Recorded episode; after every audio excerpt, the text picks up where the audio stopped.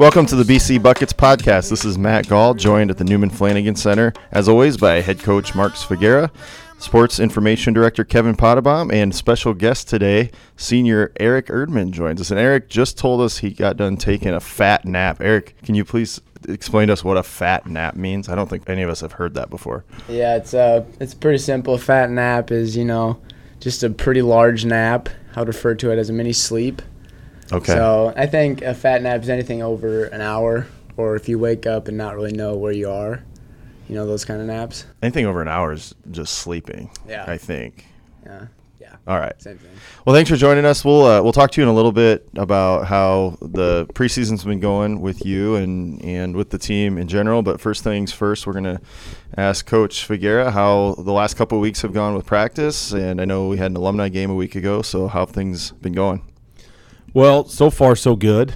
We're 11 practices in at this point, and also had the alumni game, which you mentioned. That was a week ago Saturday, and that's always a great day for our program.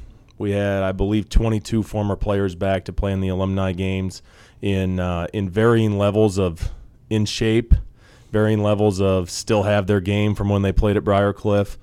But all in all, we had some former players here that were outstanding players at Briar Cliff. You look at the last 4 or 5 years of graduates we've had, and almost every single one of them was here.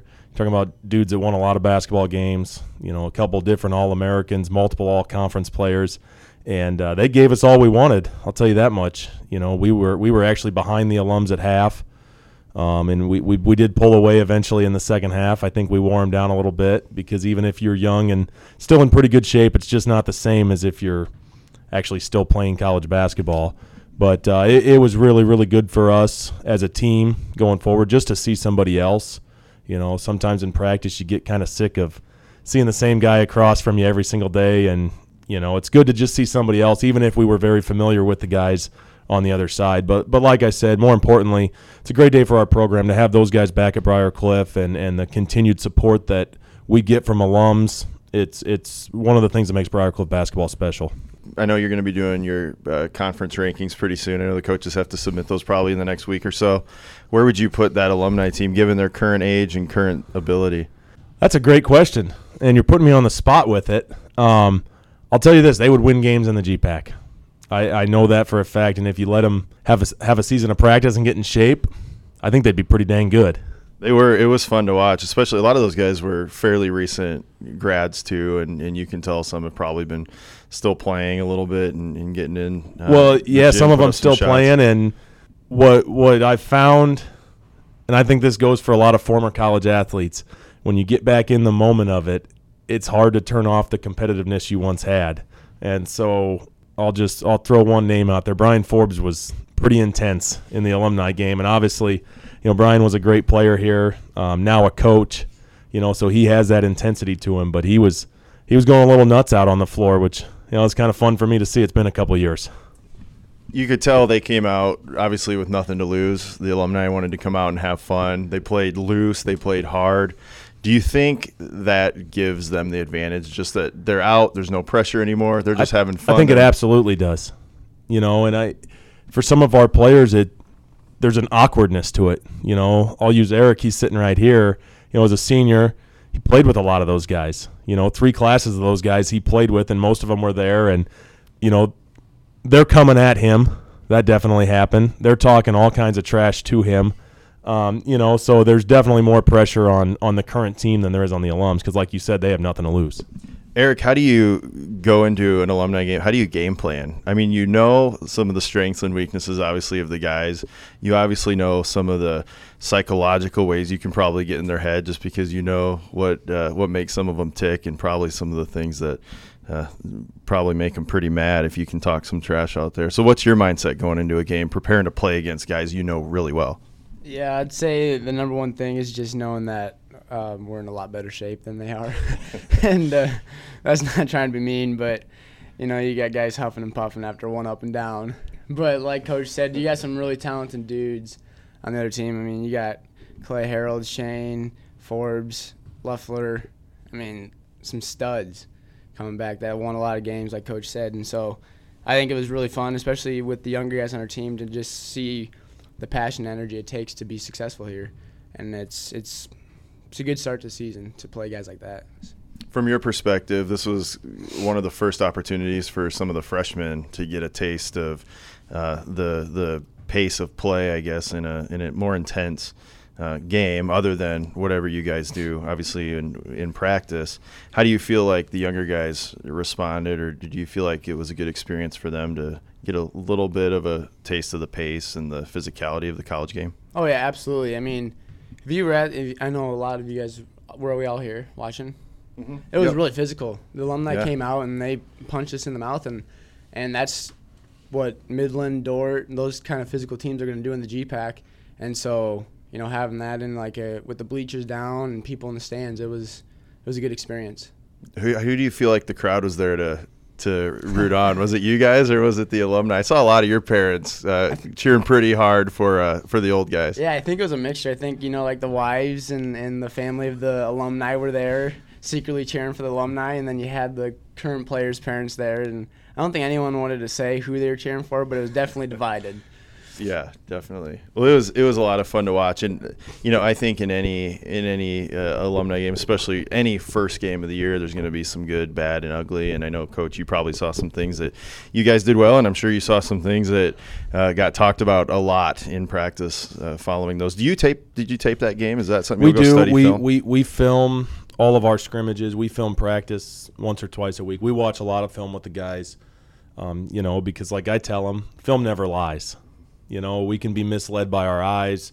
As a player, you can be misled by something you think was happening in the game, but the film never lies. And so it's such a valuable teaching tool, and it's something we use a lot with our guys.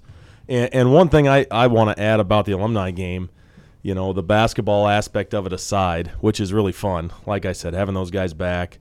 What's more fun to me is to see those guys interacting with our current players and our current players recognizing and seeing the passion and the pride they have in the program. You know, we had a couple of them come to practice on Friday afternoon, you know, and Brian Forbes and Shane Graves both got up and talked to the guys, you know, about what Briar Cliff meant to them, what the program still means to them, and, you know, kind of their expectations for our guys moving forward and upholding that same tradition that they had a big part of, you know, and that's so awesome to me to see that. Coach, speaking of the different times when you see the reactions or interactions between players, something you don't see as much necessarily at the college level, but like in high school, if you were ever to have alumni games, there can be a lot of sibling rivalries, and I think you guys did have one sibling rivalry kind of going at it. What kind of aspect does that bring to it? Well, and we did have one brother-on-brother matchup. Andy Geelan's one of our sophomores, and his brother Matt was actually an All-American here 8-9 years ago now. I don't know that they ever actually matched up. Older brother Matt, you know, he was a heck of a player here. He didn't play a whole lot. I don't know if that's because he's out of shape or didn't want to or what it was. I don't know if they actually matched up, but I think that is a very interesting aspect if you would have that for sure. So this is the first, full week of October, and since it's October, that means it's officially basketball month because you guys play your first game in just about 3 weeks. Is that right? 3 weeks from tomorrow, we hit the road. Okay, so practice is probably getting more and more intense at this point and more critical that you start game planning? It's been really intense, you know, right now, and even for the next few weeks. We're really focused on what we do. You know, we want to make sure the things that we do, both offensively, defensively, we're really good at. The guys are all on the same page with, and we feel really good about how we can execute offensively and defensively. And as we get a little bit closer to those first games, that first week we play 3 games, you know, we'll do a lot more game plan specific type actions, you know, defending different things, playing against different kinds of defenses that we may or may not see. You know, but right now it's about competition. It's about trying to get better. You know, as a coaching staff, it's about trying to find what group of guys is going to, you know, be the starting 5, be the rotation, be this or that, just trying to define those roles. And that's something that keeps going all year long, I think. But right now it's really important. And with that, you know, we have a couple scrimmages coming up where, for example, this Friday we scrimmage Peru State, who's a really good NAI program. Last year they went to the Sweet 16 at the NAI Division I level, and I'm sure they'll be very, very talented. You know, and so that's really good for us because as good as practice is, sometimes I think you need to see guys and lineups together in a game situation where there's officials. They're calling the game like they're going to call it in the GPAC because even though we have 5 coaches on our staff at practice every day, not one of us is a good official. And Eric will be the first one to tell you that because he's usually the first one to complain about it. But, you know, just putting guys in those situations, when there's some adversity in a situation like that, it's really important for us to see who can respond positively to that, what groups of guys can respond positively to that, and we start to try to, you know, figure out who's going to play and who's going to do this role and that role and everything else that goes with that. So it's a really important time for us. I mentioned the Peru State scrimmage. We actually have another one the following week down at Southwestern Community College down in Creston, Iowa, home of one of our seniors, actually. But those are really valuable for us, and after that one's done, you know, we'll really start getting into – It's about game time mode. So at what point do you start specifically looking at the next team on the schedule, and when do you start doing some things to address what they're going to bring? Usually one day ahead, maybe two. Especially early in the season, non-conference, we're not going to know a whole lot about some of the teams we're playing. Now, just looking at others' schedules, we'll have an opportunity to watch every team we've played or we play on film because they play before they play us, which is actually nice. So we can still have an idea. But even with that, you just don't know their players like we know GPAC players because we play them twice a year, every year, and you get to know certain individuals and coaching staffs and what they like to do and how they like to play. And you just don't know that in the non-conference. And so it's probably a little more relaxed isn't the right word, but it's not as in-depth what we do with scouting. We try to give the real basics, and if there's one particular thing that's going to give us problems, we're going to try to talk about that with the guys. But we're really going to be focused on, even that first week, really focused on making sure we're doing everything we need to do at a high level. So like I said, we're about 3 weeks out from the first game, and that first game will be against who? Presentation College, okay. Aberdeen, South Dakota. So Our start to the year, we're going to put some miles on for sure. So the guys can blame me for that, for part of it at least. But we actually, that first week, we go to Aberdeen on a Monday. It's about a 4.5 hour drive. And then we'll leave Thursday to go down to Kansas to play 2 games against Friends and Bethany, which, you know, again, we're putting some miles on, and it's a good chance to get to know each other a little bit better. Eric, you guys putting the DVD collection together for the bus rides? You know, we actually don't really watch many movies. We're big into cards, although okay. Sivigera kind of runs the card table. No one really matches up as well. My sophomore year was the best class. You know, the seniors with Shane and Forbes, they're the best card playing class. But since then, it's just kind of been an easy run for Sivigera. You mix it up with the games you play, or what's the go-to? Usually hearts. Okay. Yep. Yeah. I try to shoot the moon. I'm very aggressive. Play style usually gets me one win out of 10, 15 games, so. Who's definitely, would you say, is the favorite to win those games on the bus? Out of the players? Well, I'm just going to throw a name out there that's never won, I think, Jackson Lamb and Jeff Dobinson. Jeff Dobinton's actually on a short ban right now from Hearts because he sat on his cards and we played with 48 cards instead of 52 for a couple rounds. The closest, oh man, maybe – I don't even know, Coach. You got any input? I'd say maybe Luke. Does Luke play? Jared Betts was, but he graduated, so. Yeah, I know last year's senior class, those guys played a lot, and they were pretty solid.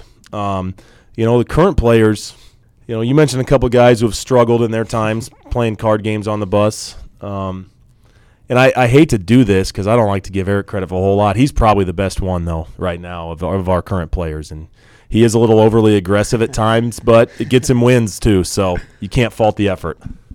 Yeah, Hearts is definitely a high-risk, high-reward type of game, but if you're willing to go for that moon, you can usually pull one or two off.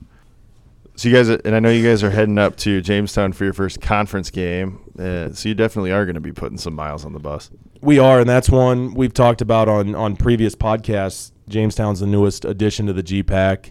And that'll be, you know, we open up the GPAC season going up there. So our first time to Jamestown's our GPAC opener this year. And, you know, one of the nice things about, if I can spin this to a positive, being on the road so much the first 10 days of the year is hopefully we miss out on potential winter weather issues. You know, we actually had a very similar situation last year. Our first three were on the road and all pretty good distances away. And we got them out of the way, didn't really experience a whole lot of issues with weather. And it's kind of nice to know by mid-November your long trips are done for the year. Yeah, but knowing you've got to start with Jamestown in the GPAC, there could very easily be the winter weather already there. I'm pretty sure they've already had some snow. It's definitely a possibility, and I say that after living in North Dakota for 2 years. It's definitely possible, but I think that at least the odds are in our favor a little more than if it were January or February. And so you'll play some games right up through about Christmas break, and then you guys usually take a short break around that time. And then I know conference schedules moved up, it seems like, earlier and earlier every year. So how much of your conference do you actually hit before you hit January? We play 8 of our 20 GPAC games pre-Christmas. And then we actually, a lot of times we'll take a break right before Christmas as a team. This year we're going to Arizona to play a couple non-conference games. And so we'll have that, and then we'll have a little break actually after Christmas this year, which is a little new to us. And then we kick right back into GPAC play on January 2nd, and it's GPAC all the way through at that point. And we'll talk more about the schedule, obviously, once we get closer. But we talked a little bit about recruiting, I think, a week or two ago, or an episode or two ago.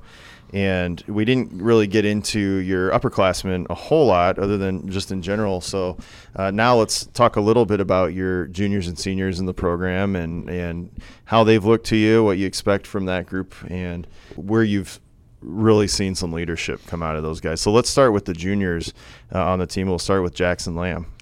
Yeah, Jackson's a guy, you know, last year as a sophomore started for us, was a second-team All-GPAC player.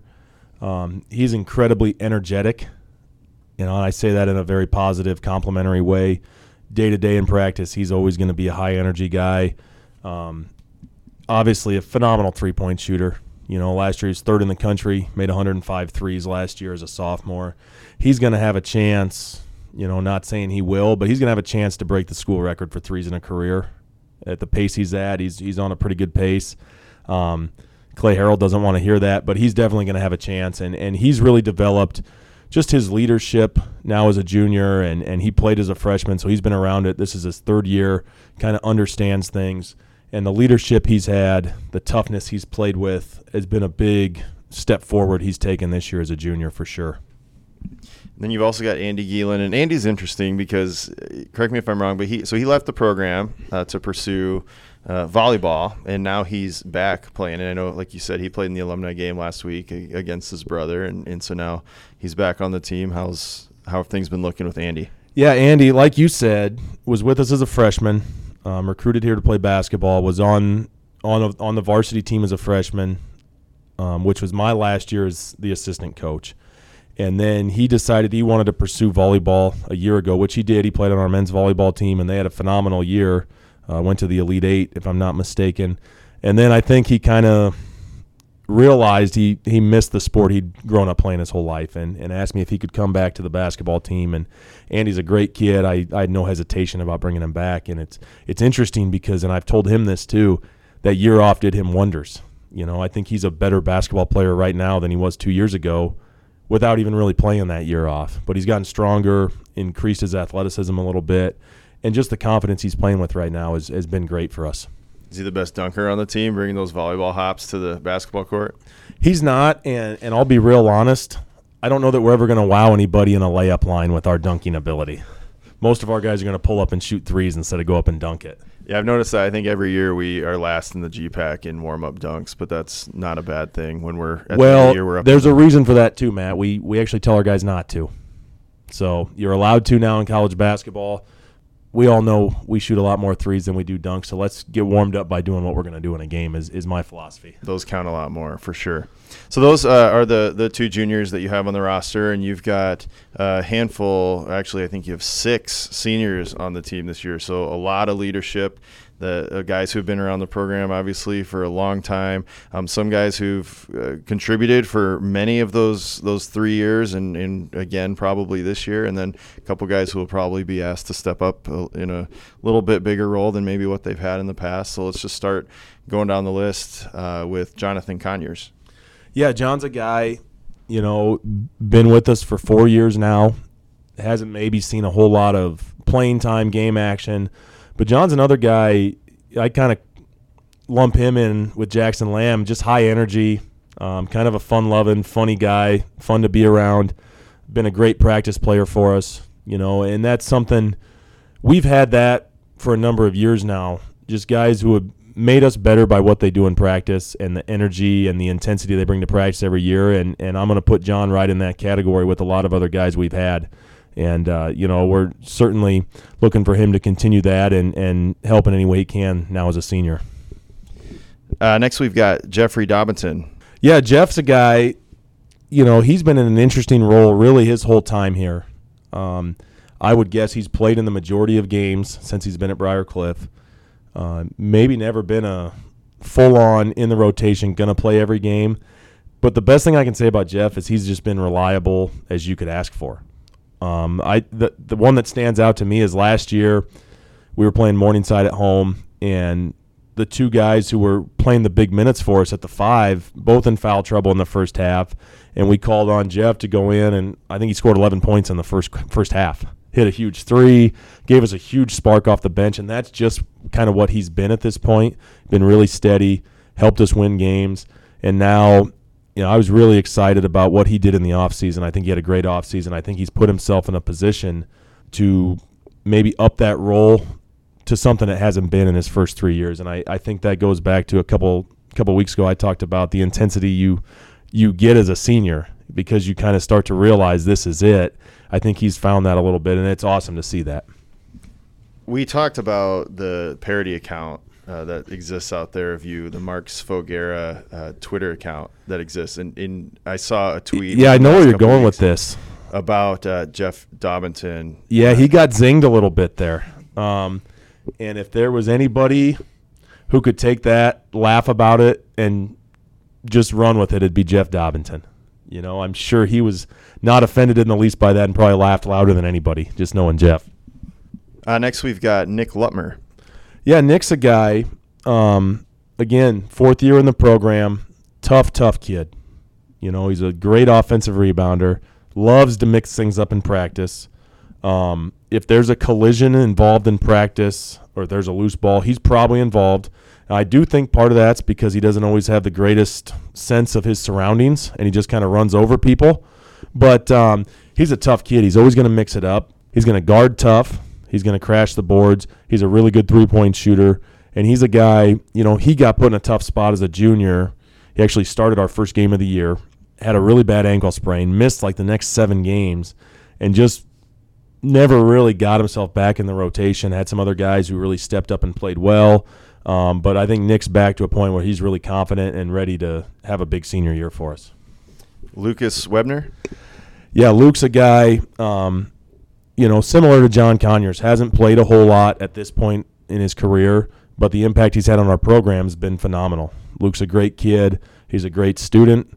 He makes our practices better.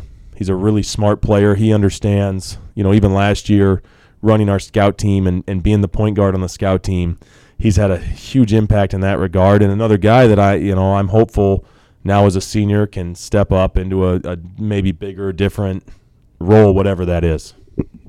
Next on the list, we've got Jay Wolf, and he's one of those guys we talked about, one of those guys who's one of the more productive returners just from a statistical standpoint. So what do you see coming from Jay coming into this season?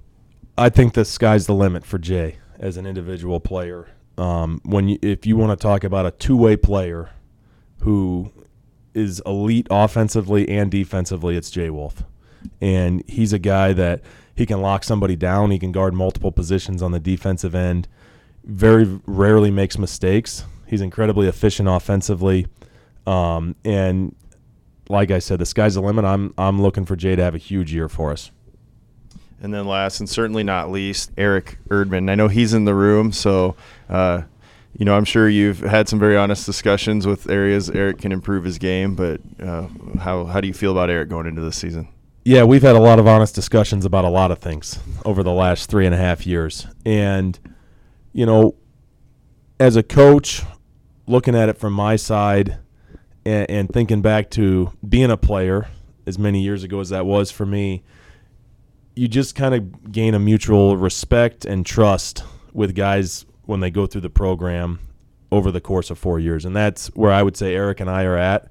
We don't always agree on everything, but the thing about Eric, and obviously, Eric's stats and what he's done his first 3 years here speak for themselves. He's on pace to be probably the third all-time leading scorer at Briar Cliff, probably going to be the all-time assist leader, and he's going to be way up in the rankings all-time in a ton of different stats. And so pretty obvious he's a good basketball player. What a lot of people don't know is Eric's a better kid than he is a basketball player. He's a great student. He's a hard worker. He's a great leader. He holds his teammates accountable to the point where he irritates his teammates in practice sometimes probably, but I do think that's really good for us. And the impact he's had on our program has been immense. He came in as a freshman and was the sixth man on a 32-4 team. The last 2 years, he's a third-team All-American, first-team All-GPAC. And, again, like I said about Jay Wolf, I think the sky's the limit for Eric and what he can do individually and what he can help lead our team to this year. So that gets us through the players, and I know you also have some upperclassmen leadership on your student coach roster as well. We do. We actually have three guys who are seniors, student coaches. Bobby Beach Patterson, who's usually part of this podcast, but is actually a member of our golf team and playing in a match play event today. Ethan Erdman, Eric's twin brother, has been a student coach. This is his third year, played 1 year, and been a student coach for 3 years. And then Cody Niewohner, similar situation, played a year, been a student coach for 3 years. And we talked a couple podcasts ago about student coaches and how important they are to our program and the little things they do behind the scenes, whether it's laundry, whether it's getting uniforms ready, whether it's ordering the food on the road, or just bringing a positive energy to practice. All three of those guys do such a good job of that, and I can't understate how important they are to the success of our program. So, Eric, as a senior, you've been with this program now going into your fourth year. You've had an opportunity to be an underclassman, and now you're in a position to lead underclassmen, and you've got another talented class of freshmen who have come in this year, and you've had an opportunity now to practice with them for a few weeks. What are some things that have surprised you in a good way about how the freshmen coming in have adapted to this level of competition? I think just the toughness overall. We've got some tough freshmen. We had four practicing with us, five practicing with us, and I think a lot of them are some of the toughest kids we have on our team, and that's really, promising as a senior, because I know coming in as a freshman, the college game is just faster, it's more physical, people are taller, longer, it's a different game, and to see them adjust as quickly as they have, it's a really, really good thing.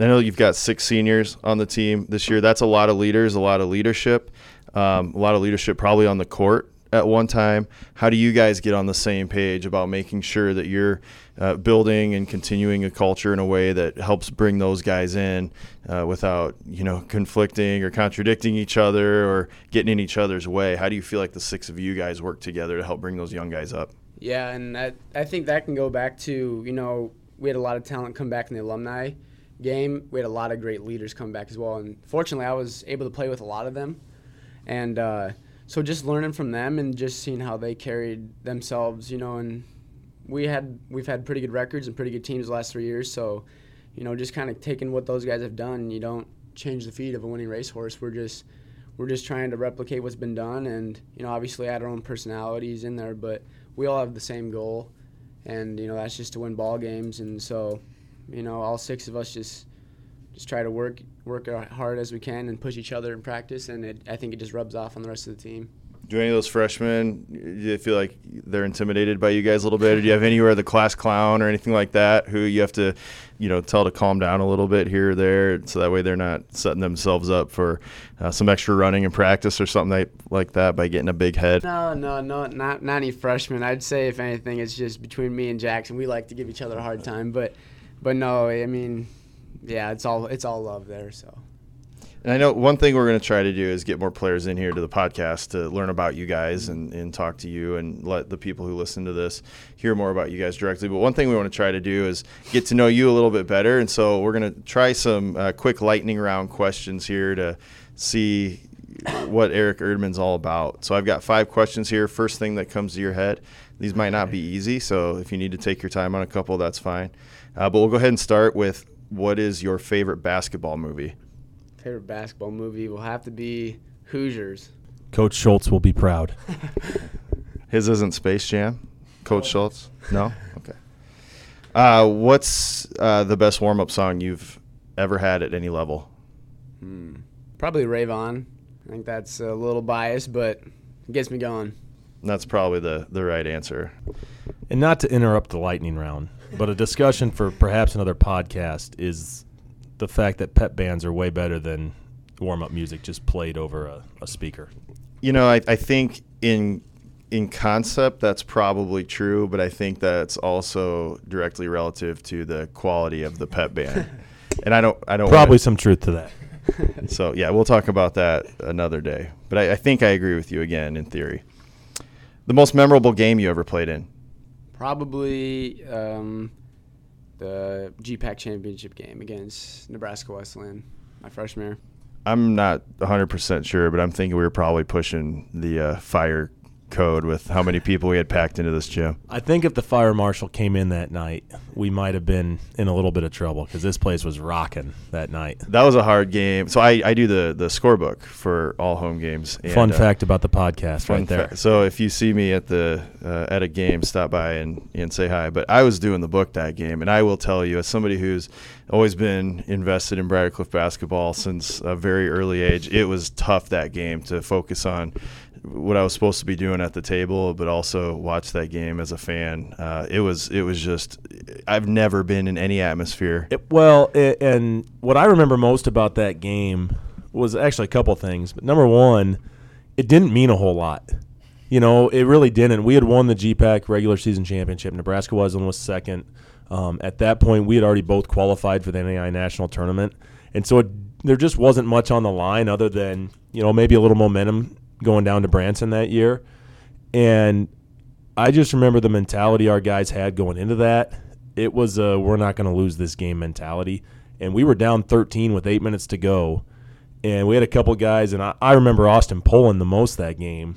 Just kind of, you could tell he wasn't going to lose that game. And those are so awesome to see. And when there's really not much at stake and you still have that mentality, I think that makes a team special.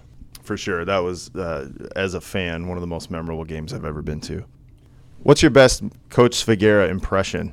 Impression or impersonation?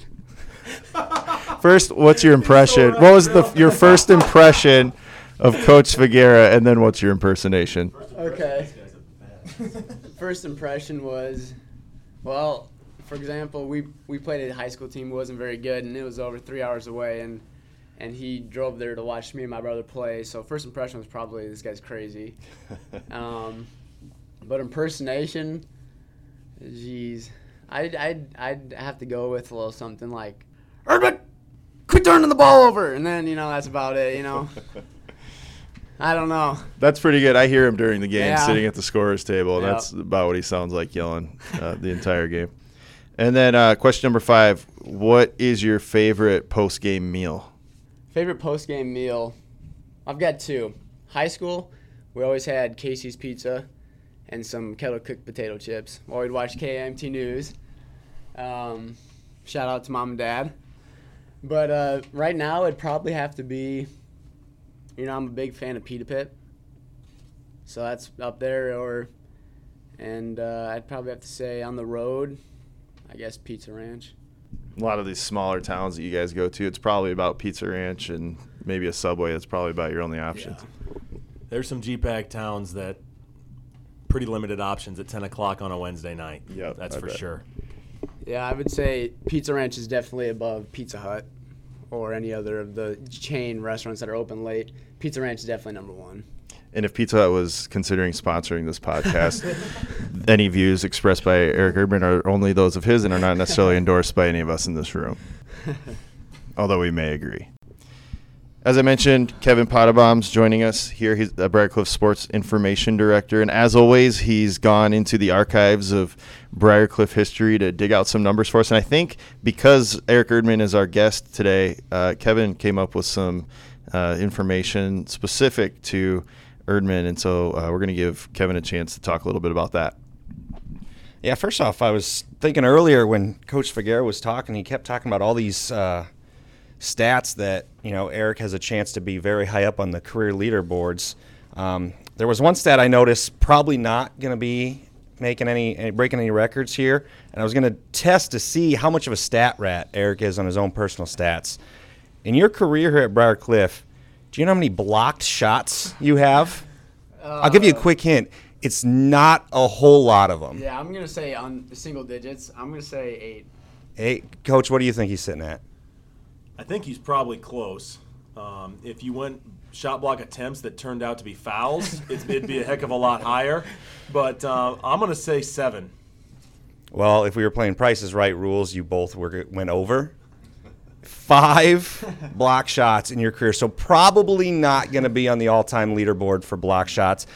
Even more so, I noticed you don't really do it a whole lot away from home. 1 block shot in any gym other than the Newman Flanagan in the career. So not really in your forte, especially on the road. Yeah, I like to save my LeBron chase downs for home, get the crowd going. Well, and we're up on the hill, so the altitude's a little bit higher, air's a little bit thinner, and so it's easier to sky up in the air a little bit. Any clue as to where that 1 block on the road was? No. It was not against a GPAC opponent, so probably not. It was at Graceland, November 7th of 2017. You look like you don't remember it, so it probably wasn't a – I'm thinking it was a scorer just putting down the wrong number. Statistician error on that one. So, yeah, we're going to go ahead and say that you probably never actually blocked a shot away from this gym. Speaking of going to other gyms, I did pull up, and I was going to see if you could guess. In GPAC competition, you guys have not had a road game in a GPAC tournament over the last 3 years, so you've played – 1 game each year against every GPAC opponent, obviously Jamestown excluded since they weren't in the GPAC. What would be your guess as to which gym you've scored the most points in road GPAC competition? Probably Northwestern's gym. What are you thinking, Coach? Well, I know as a sophomore he scored 41 up at the Boltman Center at Northwestern, so I'm going to go with that too. That is correct. There's something about Sioux County because in your career, 70 points against Northwestern on the road. Second place is Dort at 66, just 4 points behind thanks to a 26-point performance as a freshman in the barn. So something about Sioux County, you really pick up the scoring. I guess so. It must just rub from Coach Schultz because I don't know if he enjoys going up to Sioux County and coming back with a win. All right, so with that, I also have to go with the negative. What's the gym that you need to step it up this year for your lowest scoring in your career on the road in the GPAC? Probably I'm going to say either Midland's gym or Mount Marty's gym. I'm pretty confident when I say it's going to be Midland's gym. Well, you shouldn't be that confident because it's Mount Marty's gym. Just 25 points on the road against the Lancers. The only team that as a junior, you were held to single digits on the road in the GPAC. So I'm going to expect a little more out of you. I believe it's Simple Arena up there in Yankton. It is. So apparently it's not been so simple for you. We need to see some more output. I had one other thing to go. You know, we just got done with homecoming a couple weeks ago, and a phrase homecoming gets used a lot when a college player goes back to their hometown. And, Coach, I'd love to get your feelings on how to prepare a kid when they're going to go back to their hometown. Eric, I won't even quiz you on this. I just get asked what was going on in your game in Forest City. You went back home for 1 game, and your fouls equaled the same amount of points that you had. Yeah. I don't know. I think I made a lot of refs mad in that area in high school, so carried over. No, yeah, I just got in really foul trouble and – No. For the record, for everybody, 1 of 6 shooting, 0 for 3 from 3-point range. Fortunately, he did go 3 for 4 from the free throw line to get himself up to the 5 points, but also matching that with 5 fouls. And I'm just going to second what Eric said. I had a chance to watch him play a lot in high school, and I call it the Erdman stare. If he didn't like the call, he would just stare down that official, and I'm sure it's a famous thing amongst high school officials in north central Iowa. So he might be onto something there.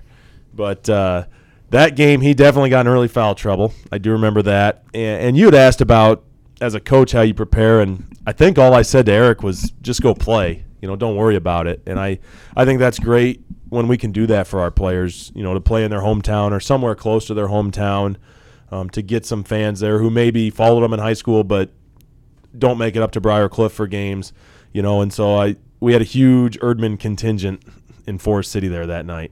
And his parents actually made us a post-game meal. That was phenomenal. And I wouldn't forgive myself if I didn't give a shout-out to Frank Erdman and his smoked pork. Oh, man, when we asked you your favorite post-game meal, I feel like that should have been the response. Yeah, well, he's recently picked up smoking food, so there wasn't any of that in high school, but I definitely wish there was. So, Eric, as a senior, I'm sure you get asked this a lot, but, you know, this will be your last season here with the Cliff, and then obviously you'll be graduating and going on to do some other things. And so what are you going to take away from Briar Cliff? Oh, just the sense of you need to work hard to get where you're at. I mean, college basketball is demanding. It demands a lot of your time. It demands a lot of your energy, your effort, you know. And so I think just being able to, you know, manage my time, you know, be able to put my whole effort into one thing and to see it through and to see the hard work pay off is something that I'll definitely carry on into the workforce or wherever I go. Do you feel like Coach Figueroa has been a positive influence on your life? Oh, absolutely. He may get a lot of gripe, but he's definitely a great leader for this program. Heading into the season, you know, like we've said earlier, we're 3 weeks away from the games. What's your mindset at this point in the process or in the season, as opposed to how it's going to be, you know, the 48 hours before you play your first game? Yeah, definitely the mindset right now is just to stay healthy, you know, keep the body healthy. The season's long, find that out early, but and you know, just trying to get the team, you know, where we need to be as a, you know, as a senior and as a leader. I know I've been here for 3 years. I know what it takes, and like I said, I've been able to play with some great leaders. So just trying to get the guys in the right state, you know, and just taking a step forward each and every day and getting better and getting ready for games. Awesome. Well, thanks for joining us today. And, you know, obviously good luck to you. We're excited to see what the season brings. You know, I think there's some excitement and some high expectations for you guys this year, but I know the conference is no cakewalk ever, and every night, you know, is a battle. And so we're excited to see what you guys can do.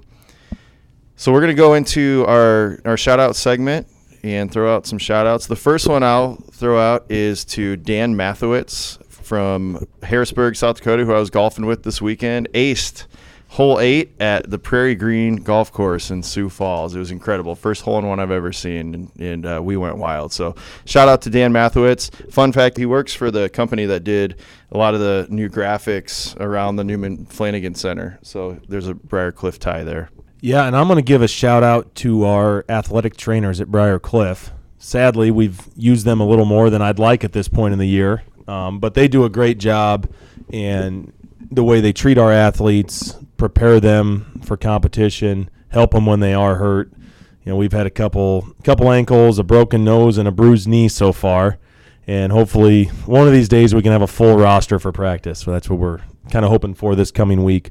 But shout out to those guys for all they do and all the time they put in to help us out. And I wanted to give a shout out to the women's soccer team. Right now they're off to the best start they've ever had in GPAC play, sitting undefeated in the GPAC season. I believe it's either 5 or 6 GPAC games without a loss. Not only that, in soccer, not even a tie, because we know how Coach Sivigera feels about that. But the women's soccer team isn't even wasting their time with ties. They're getting straight up wins. Love it. We did have a couple of listener questions come in, both from an anonymous source, so I don't have anyone to give credit to. But the first question I'll give to you, Coach Figueroa, is out of all the guys you've coached here at Briar Cliff, whether as an assistant or as a head coach, who, in your opinion, would be in their prime the most NBA ready? Wow.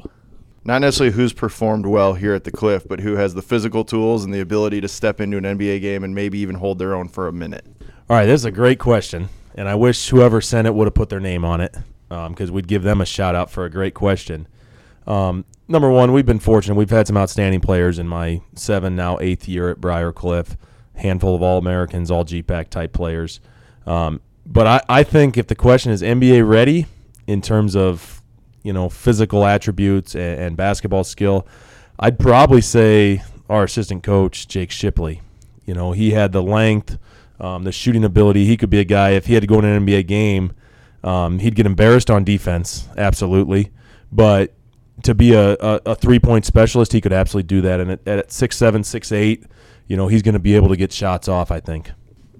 And along those same lines, from an X's and O's and basketball IQ standpoint, which one of the guys you've coached will be the first to lead an NCAA Division I team to a national championship as a coach? Ooh. We got a handful of guys who are in the coaching profession. One I just mentioned, you know, our assistant coach. But I'm going to go a different route this one. I'm going to say Brian Forbes. You know, Brian as a player in a lot of ways had some coach on the floor attributes to him. Also did some things that drove us as a coaching staff absolutely crazy.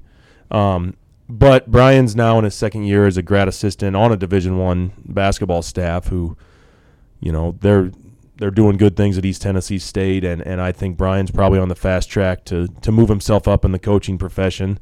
So Brian Forbes is my answer for that one.